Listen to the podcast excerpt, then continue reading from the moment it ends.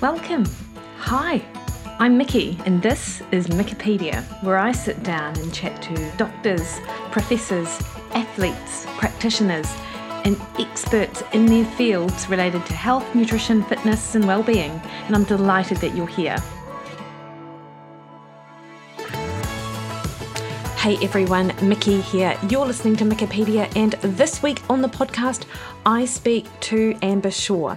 She's a health and wellness coach, a recognised authority in this area, all about her hormonal fat loss blueprint. These are four pillars that help a woman understand how best to approach diet and lifestyle as we head into our 40s and beyond. So, we talk about blood sugar regulation, exercise, stress management, and flexible intermittent fasting. Now, fasting gets a bit of a bad rap, partly from me, actually, uh, but it's more how people often do things in a way which doesn't help improve their overall sort of health outcomes and body composition and how they feel. And Amber and I talk about the best way to approach intermittent fasting to enable you to achieve results and not be worse off for it. So, um, this is a fun interview. I think you're really going to love it. And for those of you unfamiliar with Amber, she is a mind and body transformational expert and founder of the Wellness Revolution, which is a leading global movement for thousands of women over 40, empowering them to rediscover their confidence and recreate a lifestyle that is effortless and sustainable. So, as a recognized authority in the health and wellness industry, and a motivational speaker, Amber coaches women all across the world on achieving sustainable weight loss without dieting their way through life. She is a board certified health and wellness coach, certified personal trainer, and her insights have been featured in numerous media outlets such as NBC, Fox, CBS, and other digital media platforms. So, I think you're really going to love this. I'll put links to where you can find Amber, and she's a podcast host as well. Her podcast is great. I absolutely love it. Uh, in the show notes. And just before we kick off, I'd like to remind you that the best way to support this podcast is to hit the subscribe button on your favourite podcast listening platform. That increases the visibility of the podcast out there and amongst the literally thousands of other podcasts. So more people get the opportunity to learn from the guests that so generously sort of donate their time to helping us understand better health factors that impact our lifestyle. All right, team, enjoy this interview with Amber Shaw. Awesome, amazing. Okay, so Amber, so great to have you here. Thanks so much for taking the time. And most health coaches and nutrition coaches who are really effective in what they do in that sort of transformation space, often they have their own personal transformation story. Mm. And I know that um, you fall into this camp and you're able to sort of take and integrate your own experience with your knowledge and your background to provide the most effective service. So, can you just chat a little bit about your own story and what inspired you to do what you do now? Yes, I would love to because you're right. I mean, it is so much the the cornerstone of of of how I teach and the foundation of how I teach is not only uh, through just my knowledge and certifications and all of that, but even before that, it was really just my experience and the way that I lived my life and how what I overcame and how I changed my life at, at actually an at an older age. I mean, at around the age of 40 is when my life really shifted. And so it really kind of started for me when I was um, a little girl, you know, from the age of about nine years old. I can remember having this sinking yet overwhelming feeling that the body that I was in just wasn't good enough meaning like you know i was never an overweight child but i was an athletic kid. I was tall. And just from a combination of having different female figures in my life you know unknowingly and and and in love it was never out of you know being mean or anything like that that just didn't know any better. But just making comments about my physical body right that maybe i was bigger or like i you know just certain things that you know as a nine year old little girl, I mean, it just, it was very hurtful. And so, and then the other part of that was just being in that culture. Um, you know, I'm, I'm 44, so I was born in 79 and in the early 80s. I mean, good God, diet culture was in full swing, right? And so we didn't have these body, body positivity movements. There was, there was, there was such a lack of awareness to, um, you know uh, of how we uh, you know speak in front of like little girls and like really the important the emphasis. There was a lack of like emphasis on raising girls to be proud of their bodies to be athletic to be strong. Uh, you know it's much different than it is now. And so i can just remember growing up in a time where yeah i did see my mom on the scale all the time.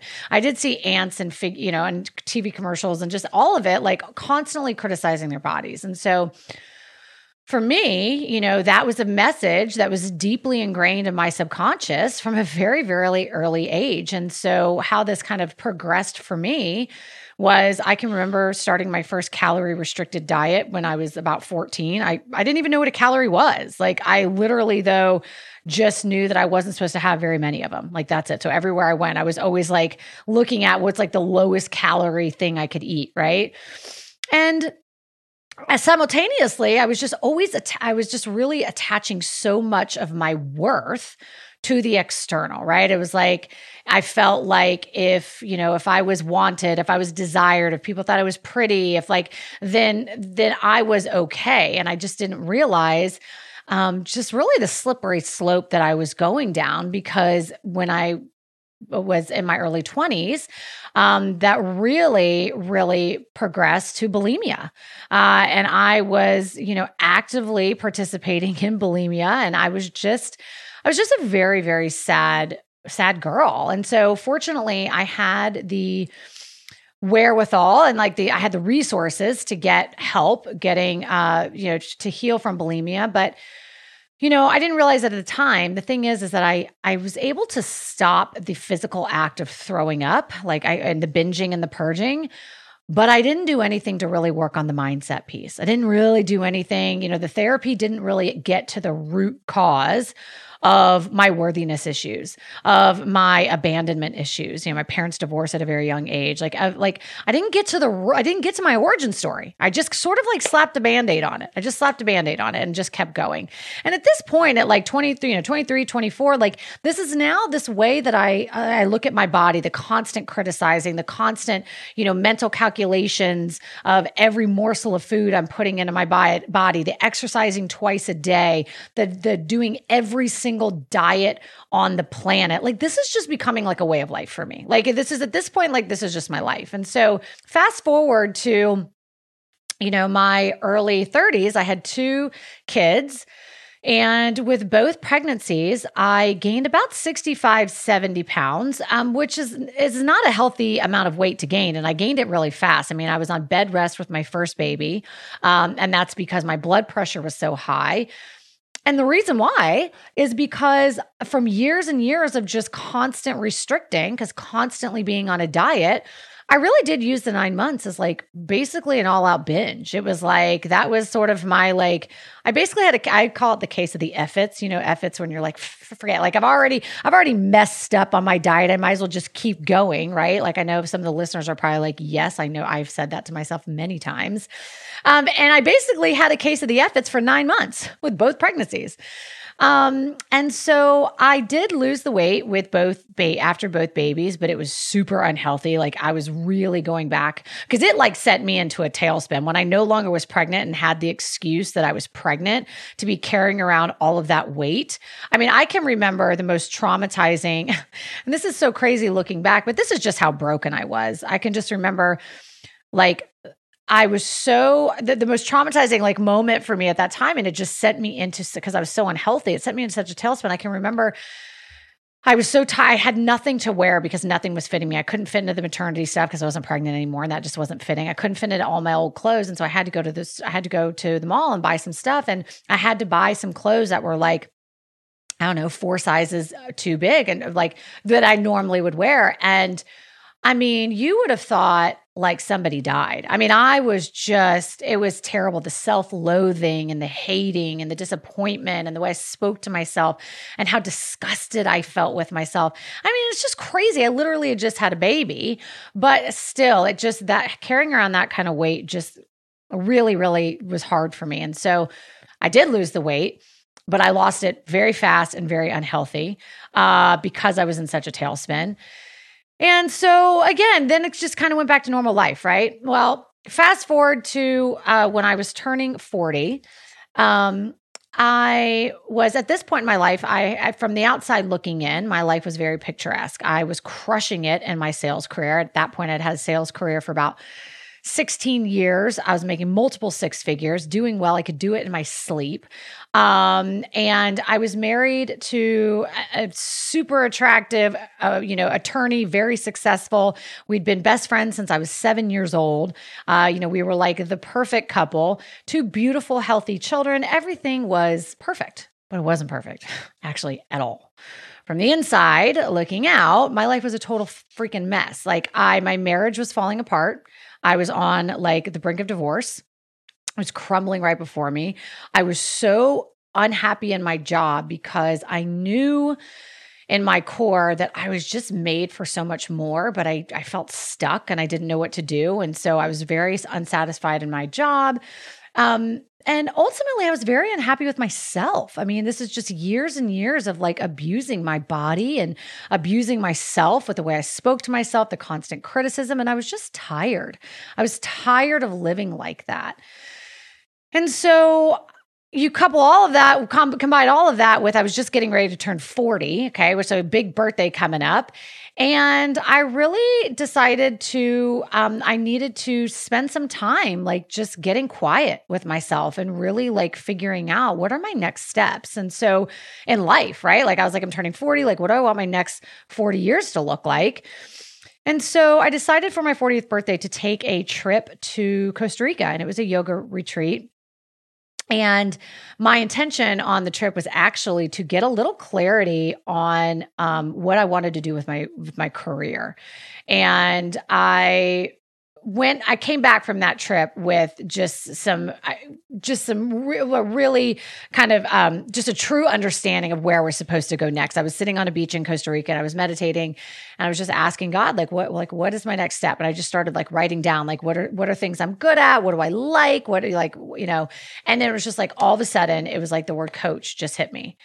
And in that moment, like if you've ever had, uh, you know, if you're listening to this and you know, and even you, Mikki, if you know, like you've ever had a moment where you just know it in your core, right? That that that that was like a divine intervention, or you just know with every fiber of your being that that that that was um you know that that was a direct message and i just knew and in that moment i knew and i just i felt god saying to me like all of you the like all of this that you're going through right now amber is like not in vain like this like oh you have the ability now to take all this pain and all of this like self healing. Cause at that point, too, I'd been doing a lot of therapy work, like to try and heal my marriage and like all of these things. You know, you have the opportunity now to turn that pain into purpose and and that you know i really walked away feeling like you know spirit has my back and so i i'm a doer like i am definitely a doer so i listened to it and i immediately came back and i enrolled in a year long uh, integrative nutrition program and I wasn't exactly sure what it was going to like exactly look like as far as the coaching was concerned. I knew I wanted to coach women. Um, but as I started going through, well, let me back up and say this. I knew I wanted to coach women, but there was no way at that point that I was ever going to coach women on anything to do with like like weight loss or fitness or like any of that because I was so messed up in my own like stuff that for me that was terrifying because I was like, "Oh my god, I'm going to constantly be on display." Like no way would I ever do any like photos of me like in a sports bra. Like I'm not doing any of that. Like no way.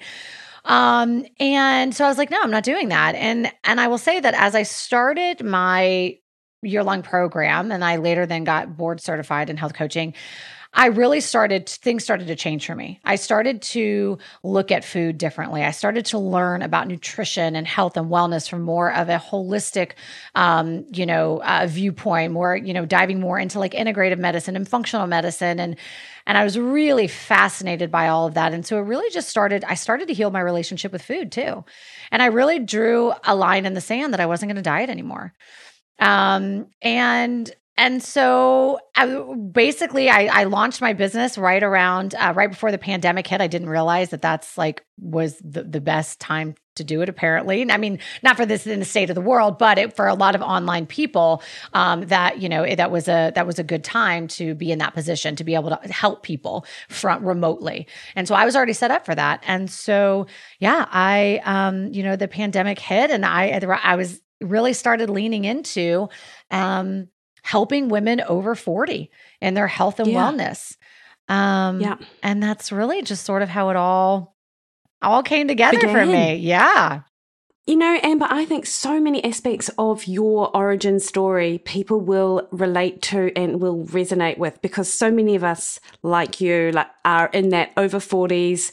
We had mothers who, as you say, you always saw your mum on the scale. Like I, like I went on my first diet with my mum when I was like 13 because as a twin, I was always the bigger twin, you know, and I very much mimicked and looked like my mum in that sort of aspect. So it was really normal, but it was almost, this will sound well, I'm not sure weird, but it was like a bonding experience for us because yeah. I actually didn't have a lot in common with my mum mm. other than the fact that we both were bigger, you know? And so this was something I could do with her and spend time with her. And it's not, and you're right, like it was never we didn't have the knowledge back then that that could be detrimental to how we saw ourselves. And so you can't blame, we absolutely can't blame our parents for that. But right. it's, um, I think so many people will, will resonate with that. And, and your feeling of being stuck. I talk to so many women who are absolutely in that space as well. Either it's stuck with their, with um, typically actually, and I have heard you talk about this, that they are crushing it in every other aspect of their life, but it's their diet and their exercise where they're constantly feeling like they're failing. Yeah, no. So this, this is, I mean, the, the thing is, is what people don't realize is those two things are actually directly related. And here's why it's yeah. because women typically who are crushing it in all other areas of their life, they are the go getters. They are probably doing very well in their job. They have, you know, successful family life, whether or not they have children or not. Um, but what comes along with that, with just kind of the, the personality type, is that perfectionist mentality. And so, yes. right? And so we develop this all or nothing. We have this all or nothing mentality in all areas of our life. That's just the way. In fact, I've always said, I'm like, I, my name is like Amber Balls to the Wall Shaw. Like that is who I am. like that's how I operate. Um, but so that's not, that's not a coincidence. We, so when we, when we're like that and we, our personality, again, high achievers, we also have this uh, mentality when it comes to our nutrition, this all or nothing mentality. And at the end of the day, that actually is what keeps people stuck. That mentality that you have to be perfect, it's the all or nothing. That's what keeps you starting over on a Monday. That's what keeps you eating well all week long and then and then you know falling apart maybe on the weekend because you maybe you've been white knuckling it all week long with your nutrition you know not listening to your cravings you know just, uh, not feeling satisfied feeling hungry maybe. And so then eventually because willpower is a muscle that fatigues you go all in and now you feel like you failed right? Because you demand perfection and then you go right you start right back over. So it's like that is that is so people just miss that i think. A lot of women miss that that that is that can be, be the thing that actually is your strength can also be kind of one of your weaknesses especially when it comes to nutrition and exercise if you are carrying you know having that all or nothing mentality Absolutely. And I certainly notice that with people I work with that the people who are much more comfortable in that sort of gray zone, you know, yes. not that they're just a little bit more chill, they actually they respond so much better to diet and exercise sort of interventions, if you like, because they recognize that you don't have to be perfect in life. Actually, you that that's the consistency of what you're doing is actually is the main uh, sort of thing that keeps someone successful.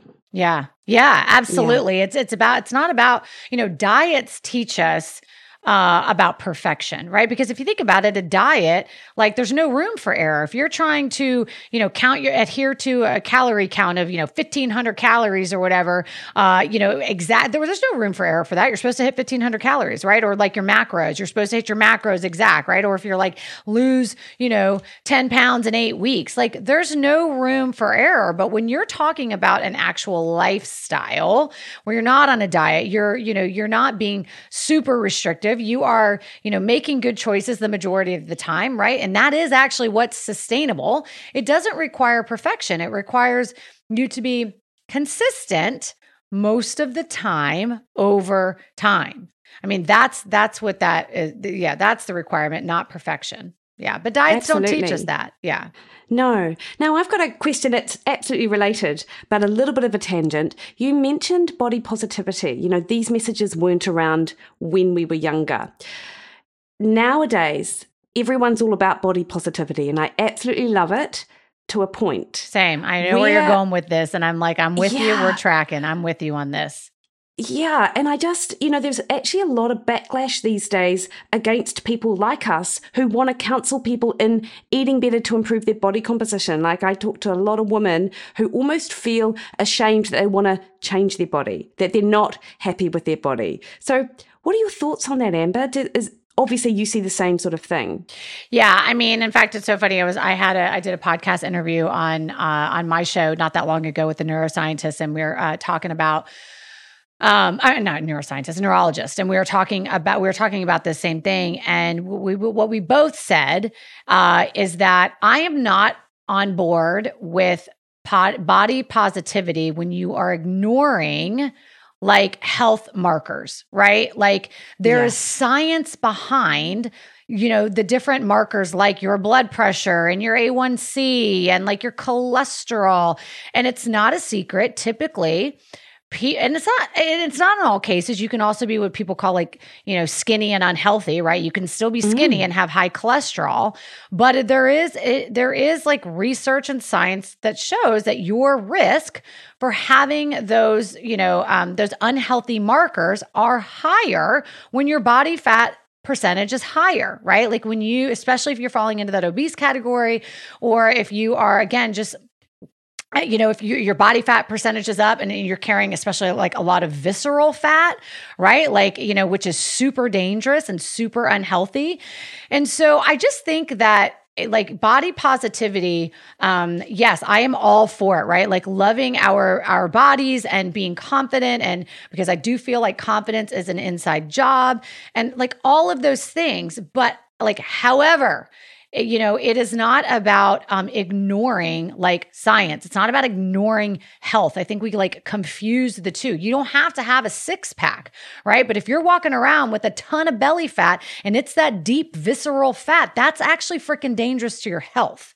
So like, yeah. don't, don't, I think that body positivity, and I'm maybe I'm going to get some fire for this. I don't know, but if only if it's taken out of context, I guess. But I think, yeah. you know, body positivity, um, I just think is a la- it can be a, a, a lazy excuse if you're not using it for the right reasons, right? Like if you're, I think that that can, yeah. and so I just think it's I, we have to be careful with. I just think I also think too people. I think people use it to their advantage or use it in the wrong way. Again, body positivity was not started as a movement to be unhealthy and and and be okay with it. They're two totally different things. Um, I think the body positivity and the way I take it is that yeah, bodies do come in all shapes and sizes. And again, you don't have to be a size two or a size four. I mean, you can still be healthy and be a size ten or a twelve. I mean, like that's not. But it's not about ignoring, again, those super important health markers. I think that's really dangerous.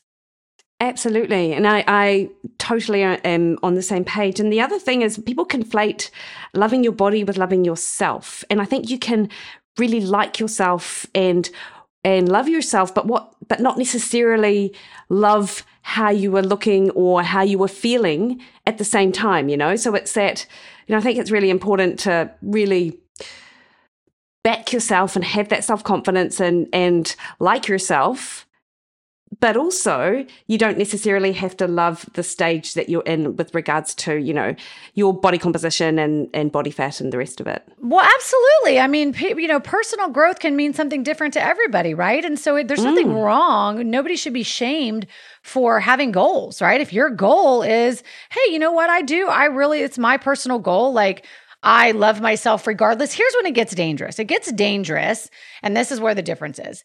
If you attach the statement to, I will be happy when I get to 20% body fat. That to me is, you know, again, you are sort of like outsourcing your happiness to something external, and that can be dangerous. So I do, I don't think, and I don't think people should be shamed for it. I don't think there's anything wrong with you know, it's like loving yourself, but then also wanting to, you know, have goals and better yourself and whatever that looks like for you. So, um, mm. yeah, I, I totally agree with you on that.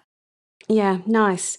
Now, Amber, um, I love your podcast, by the way, The Wellness Revolution. And of course, we will link to it in the show notes. And I really want to talk to you about your hormonal fat loss blueprint, which is part of um, sort of a bigger picture that you discussed in these sort of five different shifts that women can make. And the way that you describe it, you've got sort of four pillars that you lean on that help lead to sustainable fat loss for women. And you'll you'll probably be on the same page. I'm imagining about this is that women often think, oh, it's my hormones. The reason why I'm not making any sort of ground on my body composition goals or how I'm feeling is my hormones are out of whack.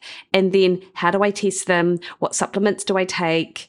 Um, what medications can I go on to help improve it? But you talk about four pillars, which we could sort of start thinking of first that help optimize um, sort of hormonal balance and hormonal health for women. Yeah, absolutely. You know, I do think, you know, my who I coach is women 40, 50 and beyond and that is um you know, absolutely our bodies are changing for sure, right? And so I will tell you that if you're somebody who is struggling with your hormone, or I'm sorry, struggling with your weight loss, um, hormones do play a huge piece of it. It's not the only piece, though, right? So I, I always advise clients: very first step is making sure you are like up to date, at least on your annual like blood work. I mean, getting you know like your thyroid checked, and you know, and and checking you know different different markers are, are super important, just because you could be really doing an uphill battle um, if if your hormones really are unbalanced and you you feel like you're doing everything else right, and you're still not seeing movement. So um, that is definitely a big piece of it. But the the reason why I you know, I came up with the the um, kind of my my methodology for teaching and, and how I coach nutrition, especially teaching women how to um, build that lifestyle, right? That's effortless and sustainable because that's really what it's all about. I coach women how to lose weight without the dieting, um, and just make it, a, a, like I said, a, a, doable and sustainable lifestyle that works for them. But such a, uh, and so I do a lot of like mindset work in a lot of my programs, and we do all that. But there is a definitely a very like tactical part of what I teach, um, which is the hormonal fat loss blueprint, and it really does kind of sum up um, my approach to uh, to sustainable weight loss. And it's a very simple approach. You know, the very first pillar that I talk about is and is eating for um, blood sugar control. And I'm going to explain why I teach this because I am not a calorie counting coach. I'm not a macro counting coach. Um, I that is not the way that I because for me that Eh, the way uh, you know I was lived my life, all of that was under the umbrella of diet. And, and anytime I'm I'm forced to track anything or doing it to me, that's very triggering. It feels like a diet. I don't have time for it. I don't want to live like that, right? And so you know what, what i found is that when i really started leaning into just you know forgetting not worrying about counting grams and calories and da da da da but i just really actually made the very simple approach of just eating less stuff out of a box or a package, focusing on a more whole food nutrition approach, a more balanced approach. I noticed that not only did the weight start coming off more effortlessly, but it just felt more doable. And so the reason, yeah. And so the reason why, from a hormone standpoint, I talk about eating for blood sugar control is because when you do that, it absolutely affects your insulin levels. And insulin is, is known as the fat storage hormone, um, you know, as you know. And, and so when we are really eating to keep our blood sugar more stable, not only is it going to help with your insulin sensitivity and really just make sure your body is kind of working working like a well-oiled machine, but you're also going to notice that your, um, you know, your energy is more stable because you're not experiencing those spikes and then crashes, right? You're going to also notice that your hunger is probably, you know, at bay, right? And all of these things play a role in the, in the choices you make and your ability to to lose weight. And also, you know, if you are somebody, which to be honest, it, it is. I was I was having this conversation with a physician just the other day on the show. Is that Insulin resistance is actually something that is more common uh, in women at over 40 than people realize totally. because of yeah because of the life because of lifestyle right because of a high stress you know not getting a lot of sleep you know eating a lot of sugar a lot of processed and packaged foods. And so when we constantly have that elevated blood sugar as you know um, that absolutely can affect the way that our insulin works which ultimately without going into too in depth of an explanation of you know insulin resistance it's you know that ultimately affects the way you store fat. And so if you have some weight loss goals um, you really want to be making sure that you're doing everything you can to really uh, have your insulin regulating in a, in a healthy way um, and so one of the ways to kind of keep that in check is to eat foods that are going to be less processed less refined and again keep your blood sugar just a little bit more stable and so the reason, so that's like the big reason from a hormone standpoint. Because here's the thing with hormones too, as you know, you know, hormones are all related, right? They're they're especially like cortisol, insulin, like they are they they go you know they go back to back with each other, right? And so when and even the sex hormones, progesterone, estrogen, like they're all related. And so when one is way off, it can absolutely throw the rest off, right? And so I think sometimes we can, as women, we can get so focused on like just estrogen and progesterone, and we kind of ignore like cortisol, the stress hormone, we, but we just don't realize how much of an impact it's actually having on our other hormones as well. But the other thing why I really like to kind of simplify things for women when it comes to our nutrition is because number one, it doesn't have to be that complicated. We have like diet culture is way overcomplicated nutrition, right? But I, but what I have found, because people ask me all the time, how do you coach weight loss when you don't like ask, like you don't have women track? Like, how is that even possible? And I do focus on portions and it's also about focusing on like your quality of food. But what I've noticed is that when you start to just reduce stuff in a box or a package, you start to reduce, like, pay attention to your added sugars, right? And you kind of like go about your nutrition through the lens of keeping your blood sugar more stable you are going to most likely go into a little bit of a caloric deficit because you're you are ruling out a lot of the garbage, a lot of the calorie dense garbage that can really you know blow your caloric intake. Um, and so I find that you don't need to count and track when you're just eating. You know, plus you're going to reduce inflammation in the body. Your detoxification pathways are going to improve. You know, all of these things matter when it comes to weight loss, right? So that that's my first pillar and why that's really kind of the very if you're listening to this and you've got some weight loss goals, I can tell you like even taking just that very first step yeah. of starting to notice how like the amount of added sugars you're taking in an, in a day can be a massive game changer. And just to give you a point of reference for w- women, most women it's under 25 grams of added sugar. And if you start really paying attention to your labels, you're going to notice that adds up really quickly. And for me, yeah, I just decided like, I'm like, I don't need sugar in my salad dressing and my ketchup and my, you know, sugars in everything, right? And when you start really paying attention, I'm like, I would rather save my sugar intake for like chocolate during the day, right? And so um so yeah, so that that's a very big like first step. Um so that's my first pillar. And I love it. And I think a couple of um, things which I was thinking about as you were you were describing that is a lot of women think they don't get a lot of sugar in their diet because they think about their Monday through Thursday diet, but they don't think about what goes on in the weekend. And that almost always, for a lot of women who are struggling with their weight, it's the uh, it's that sort of Friday, Saturday, Sunday where things might just go a little bit off the rails and it's far more often than what they think it is. And it's far more food or far more sort of sugar or junk than what they think it is as well. And I think that's certainly something which I notice in, in my clients. And added, um, I mean, when you put sort of alcohol in the mix as well, not that you know, I love a wine, so and I love a craft beer, so it's not I'm not totally against alcohol or anything like that, but it does impact on food decisions and also how your body processes the nutrients that it's eating. Yeah, and well, and I was going to say too is I think where where a lot of women underestimate the amount of sugar that they're eating is also because they don't think about the hidden sugar. So that's what I'm talking about with like the hidden sugars in bread and, you know, different cereals and, you know, different condiments and salad dressings. I mean, so there, when people are like, I don't eat a lot of sugar, they're just thinking about like cookies and, yes, like the obvious ones. But once you really start educating yourself about how much hidden sugars are actually in a lot of the food we eat, it's a really big eye opener for sure. Totally.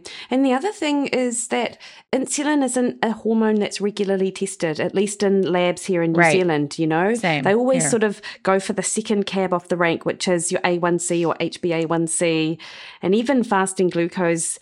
But very seldom, like you have to ask for insulin to be tested, but you could look like you've got good sugar control, but you have no idea what's going on in the background as well. So, what are some signs that you see, Amber, that that might indicate that someone might have some sort of issue with blood sugar regulation? I mean, the biggest one uh, that I, you know, that I see in my practice, and it's like I can always just spot it from a mile away, is it's like if we've been at a pretty good rhythm for you know several weeks of eating pretty healthy and like minimizing a lot of this processed foods and all of that and it is just nothing is happening i mean that is like my first and like you're just not seeing any movement. It's like my first thing is like i wonder if you've got some insulin you know resistance going on. And one thing to know about insulin resistance i think what a lot of people miss is that um you know there is a spectrum of insulin resistance so like at its highest right it's like we're talking type 2 diabetic, right? But like you can still have some insulin resistance going on because it's almost like it because it, it, compounds, right? Like it, it like eventually it can get to that, but it's definitely a spectrum. So it can fly really way under the radar for a lot of um, for a lot of women. But that to me is that is the biggest one that i see is it's just like if they're really like they are doing all the right things sleeping getting exercise you know um, and and really cleaning up their diet and just nothing has happened. Also a lot of times too if there's um, like an excess of like a lot of belly fat going on and i i know menopausal like if you know menopausal women can also get that as well but if you and here's the other thing I want to say. Actually, what's interesting is that, you know, in menopausal women, actually, their chances of insulin resistance actually increases, mm. you know, because as estrogen and progesterone drop, that can affect um, your insulin as well. So it's just, it is you know it, it, they all go kind of hand in hand and so yeah like the inability to lose weight is usually it's, it's usually a big one yeah, no, that's that's great. And so which actually leads really nicely into your second pillar, which and I love this, your flexible intermittent fasting. And what I love about this Amber is that a lot of times women are told they absolutely cannot fast. It's almost like set in stone. No, women aren't allowed to fast. It's too stress stressful on them and and there's, you know, you you just it's not an option whereas you approach it in like a, just a different way and how you talk about it is just much more um, open-minded i think well, I appreciate that. I mean, my my biggest thing is, and the reason why I talk about it as flexible intermittent fasting is because, um, you know, it the most very most important thing is that you don't treat intermittent fasting like a diet. Yeah. It is not a diet. And what I mean by that is that you never let the clock trump how you're feeling. So I, you know, I I am always a, a really big fan and, and how I coach my clients. It's like the, one of the cool things about intermittent fasting is because it is just a scheduled way of eating, right? And yes, your body does get a little more regulated and like get into the rhythm of it when you can be consistent with it. But it's never supposed to be like a white knuckling thing where it's like, oh my God, it's 10 o'clock and I'm starving I, I can't eat. I can't eat, wait until eat until my app goes off and says I can eat at noon. Like mm. that, that's when when women fail at it because it feels like a diet. And it doesn't have to be like that. You know, I got asked the other day, can you intermittent fast all week and then not fast on the weekends? Well, sure you can. You're not gonna mess anything up. Yes. Like again, I find that when you I fat I intermittent fast seven days a week just because my body has now gotten into the rhythm of it and just what works for me. But like would I screw anything up if I like you know if i if i didn't do that if i did didn't fast on the weekend the answer is absolutely not right? So there is more flexibility in it than people realize. And one of the benefits of that i talk about with intermittent fasting. Uh, again, this goes back to hormonally um, what it can do to improve your insulin sensitivity. Not only are you giving your body a break, you know, digestively, um, which is important for the gut and the microbiome, I think can can super be really helpful, um, but also it can help to, like I said, improve your insulin regulation. So, kind of going back to the hormones now the sweet spot that I really found for women is really between like 14 to 16 hours when they talk about putting too much hormonal stress. Now, everybody's different. So if you have some underlying health conditions, you know, you've got, you know, some, you know, some um, hormone imbalances going on, you always want to check with your physician, but you always you always also just want to see how you feel. This is why I recommend women start slow, right? Like start off with just a 12 12. Um, I mean, and and you could get great benefits for just fasting for 12 hours and eating for 12 hours, right? And then slowly work your way up. But I will say, I had the uh, the head physician over at Prolon, which is the fasting mimicking company, and and this is a uh, over in the states. This is a company that was actually paid by the U.S. government to do longevity studies, and this is yes. how the company Prolon came about because uh, it was a government funded like program, like looking at intermittent fasting and how that ties to longevity and all of that. And what he was saying is that really there there the research shows that there is really not there's really not a lot of difference like as far as the benefits between 14 hours and 16 hours. Yeah. Um and so there's no need for you to like white knuckle it to 16 hours. Like if you if you're by like you, you know if you're trying to maybe reduce your calories in your day and you want to do 16 like that's okay but um you're not really getting a lot of like benefits from like the fasting standpoint, right? So that's really when I talk about flexible intermittent fasting. Um, that's what, you know, the biggest thing again is just not treating it like a diet, always listening to your body. Um, and, um, and just like I said, just allowing yourself to, you know, recognize your hunger cues and, uh, and things like that. Um, because treating it like a diet, that's where you set yourself up for failure. You, you really do. And that's what I love about how you approach it because oftentimes how people tend to do is that if they're they're they perceive that they're not seeing any results, they just want to fast harder and fast longer and move from 16 to 18 to one meal a day. And I think that's when it can go downhill pretty quick. Yes, I agree. And I'll be honest with you, I actually, my coaching programs, I actually don't even introduce intermittent fasting until much later in the program because this is what I see. Most women over the age of 40 undereat. I can tell you in the hundreds of clients that I've coached, I'm not even joking you. I think I swear to you, I think I've coached like two that were overeating. Most women, because we've been so programmed to, you know, move more, eat less, right? And we keep cutting, get impatient, we keep cutting and cutting and cutting you know, I don't even introduce intermittent fasting because what I see is that if you are already under eating, like I'm talking under 1200 calories a day, then you go to intermittent fast, now you're grossly under eating like six, 700, 800 calories a day. And as you know, I mean, it's terrible not only for your health, but for your metabolism. I mean, for the inflammation in the body, the stress, like hormonally, like all of it. Uh, and so I wait to teach intermittent fasting until I make sure pe- women are eating enough. Yeah, no, that's great. And then also, of course, with the um, with them just focusing on their whole foods, and if they do have blood sugar regulations, it's a much easier ride to then come into intermittent fasting when they've all they've now got some level of control over their blood sugar too, right? Yes, yes, for yeah. sure. Yeah. So yeah. I always like to get women to a little bit of a healthier place before we we introduce that. Yeah. Nice. Um, now, with exercise, Amber, what do you see the normal patterns that women uh, sort of engage in exercise in the in the women that you coach, and how does that impact on on their ability to lose weight or or lose body fat? So, and and how do you then approach exercise? Because there, this is an area where I see like a lot of um, a lot of yeah things that aren't as helpful as what you would expect. Yeah, so this is you know this is definitely my third pillar, which is really exercising for hormone optimization. And I will say that you know the pattern that I see uh, go it goes back to that uh, eat less, move more mentality, right? And I think that for so many of us, we think, well, oh my gosh, if I want to lose weight, yeah, I've, I've just got to work out more. And I think that, especially for women over 40, this actually can work against you.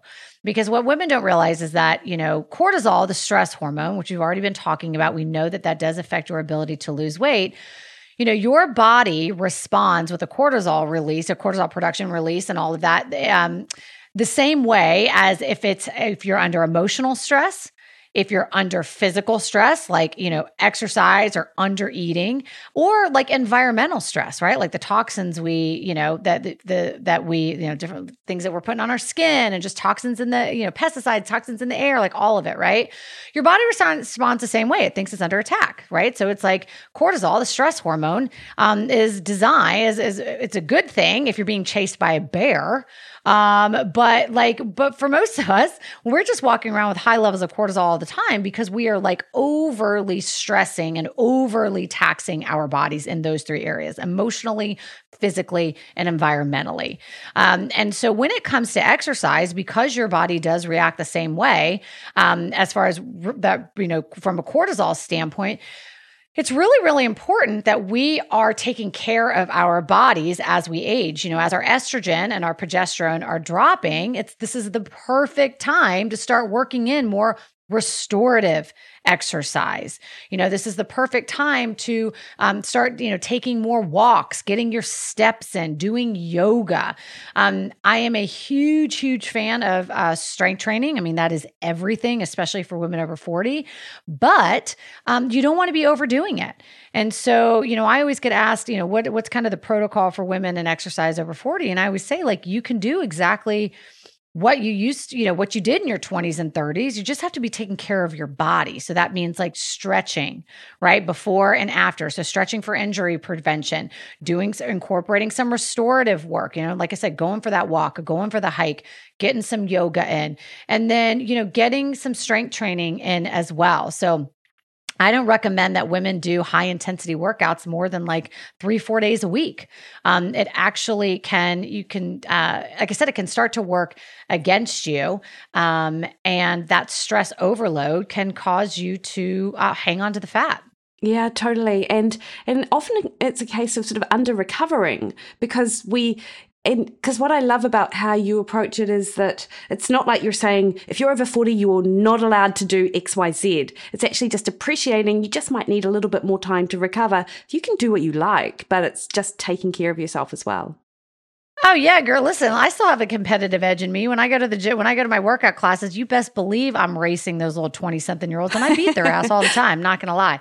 And so yes, I can still do yes, at 44. I'm listen, I'm not trying to back down but I'm smart about it, right? I, I, make sure I get enough protein in my diet to support my, you know, to su- support my, um, uh, you know, m- muscle growth. And I also make sure that I'm getting enough sleep and I make sure that I'm stretching a dynamic, you know, warm up and I'm doing a cool down. I never skip that. I make sure that I get yoga in once a week. I go for a walk, right? So I just take care of myself and re- give myself ample time to recover so that yeah when it's time to go like i'm ready just like i was when i was 22 years old yeah yeah yeah, no, I love it. I, I talk to so many women who are doing F45 in the morning. They're going for a run in the afternoon. No. And they're doing these crazy ass long runs in the weekend and they're wondering why they feel exhausted and they've got the belly fat and they're losing muscle. And I'm like, uh, unfortunately, that's just not the path to, you know, better health or body composition.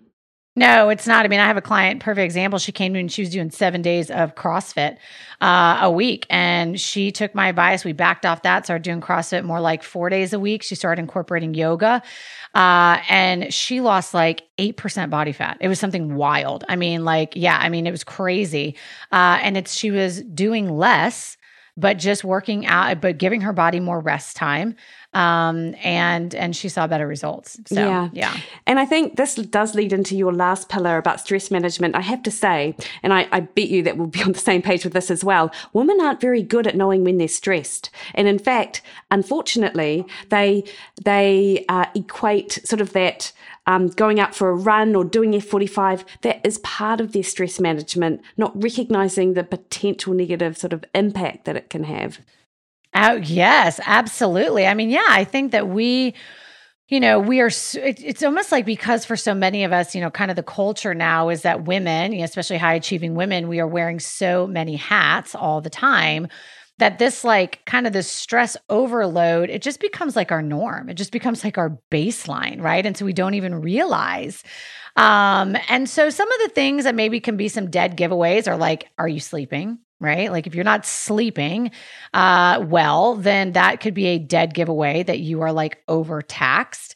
Um, and so, yeah, I mean, stress mitigation, this goes back to kind of a little bit, like you said, what we were talking about before with like exercise and cortisol and all of that. This is just such a huge one that I think that we we, we we get so tunnel vision uh, like if we've got some health and wellness goals on just our nutrition and just our food. But i think the bigger picture that so many people miss is almost like do, uh, focusing on the nutrition and the exercise is almost like putting the cart before the horse because i got to tell you if you're not in a place in your life where you where you are you know you feel organized you feel happy you feel joy you feel like you're not so like balls to the wall all the time going 90 miles an hour like your nutrition and fitness are always going to suffer so, like, stop trying to focus on the nutrition and fitness, and how about you just focus on getting organized? Yeah. How about you focus right on getting some better sleep? Um, because all of those things impact your decisions um, when it comes to nutrition and exercise like on the daily. I mean, think about it. If you're walking around stressed at the time and the story you've created for yourself is, I don't have time to work out, right? Or I don't have time to go to the grocery store or whatever that looks like, what's going to suffer? Like your nutrition and your exercise, yeah. right? So I just think that, you know, so that's sort of why stress mitigation is such a huge piece of it because I think we, you know, I think women know, like, okay, we know that we want to reduce stress, but like, it doesn't necessarily mean like taking a bubble bath and getting like a manicure, right? I mean, how about it could sometimes mean like just like getting, you know, getting organized in your day and like maybe block, you know, setting an alarm in your phone to like plan out your nutrition for the next day, even like five minutes and be like, okay, so tomorrow I'm going, you know, I need to make sure I've got this meeting and I've got this meeting. And so I need to make sure, man, I should make a smoothie before I go into that meeting because I'm, I know I'm going to be hungry. Like just even that level of pre planning yeah. can make such a huge difference. Yeah, I completely agree. And you did mention environmental stress um, earlier when we were discussing sort of cortisol and, and, and just stress in general. So, what kind of things are there people who are more susceptible to the things that we're going to put on our body than others? Or, yeah, what is the what's your go around that? You know, I think that, you know, obviously everybody, you know, every every human body, every body is unique and different and your, you know, your body's detoxification processes can differ, right? Depending on like even like your glutathione levels and, you know, your gut health and so yes, I mean all of the, you know, your your liver, like all of those things matter, but I think, you know, some of the things as far as I'm environmental is yeah, I mean paying attention to a lot of the um, you know, the, the kind of the clean beauty and things you're using on our skin, which is our largest organ, and like things like even things like um, you know, different candles and things that we're breathing in and our air and like, you know, just the different, just really, you can really go like kind of crazy with it. And I don't think there's a need to do that. But I think just being mindful of maybe making cleaner choices like, you know, how products you use to clean your house. Like you don't have to go like completely crunchy granola on this, but just being like mindful um, and maybe starting small, maybe just starting to sub a few things out, even like your laundry detergent, right? Like maybe going for one that's a little bit cleaner, that's a little more natural. All of these things absolutely affect your, you know, the toxic overload, uh, the toxic load on your body. And that those can be big hormone disruptors. Absolutely. And it's all cumulative. Like the small yes. things here are always yes. going to just be contributing to your overall sort of health state and end goals of living your best, most awesome life. Yes, for yeah. sure. Yeah. Amber, awesome. Now, can we just finish up by you telling me how people can work with you? Like, are you group coaching? Do you one on one? What's the go? Yes. Oh my gosh, I love. Thank you. Um. So yes, right now, um, um, I have a six month program. This is the Wellness Revolution Lifestyle, and this is really my uh, my signature program that teaches women um, how to achieve that that holy grail of building the lifestyle that works for you. I think we all want a life of longevity, of good health, and we want it to feel effortless. We want it to work into you know our over overall picture of, of how we want to live our life. We don't want to be on somebody else's program. We don't want to be on somebody else's diet. We don't want to be walking around constantly doing mental calculations with our foods and, and all. And we just want, we want it to be easy. And so I take women through a six month, um, you know, a very small group program um, on how to achieve exactly that. So I'm, I'm really excited about this one. That's awesome. And I know that you've got a ton of free resources and stuff on your website as well. Yes, thank um, you. Can you let people know how to find you on Instagram and on the internet? And of course, we'll put links to that in the show notes.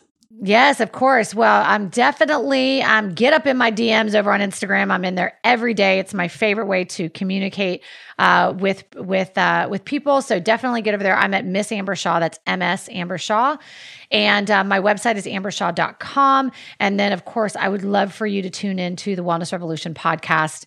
Um, and uh, we're just talking all things life of life after 40 over there. Yeah, that is awesome, Amber. And I do love your podcast. It's such a, like, you've got such a great way of like putting stuff across in a really like no BS way, you know? And it's just really practical, good advice. And I found myself just like nodding and agreeing with so much of what you say on there. So, um, I loved having this conversation with you. Thanks so much for your time.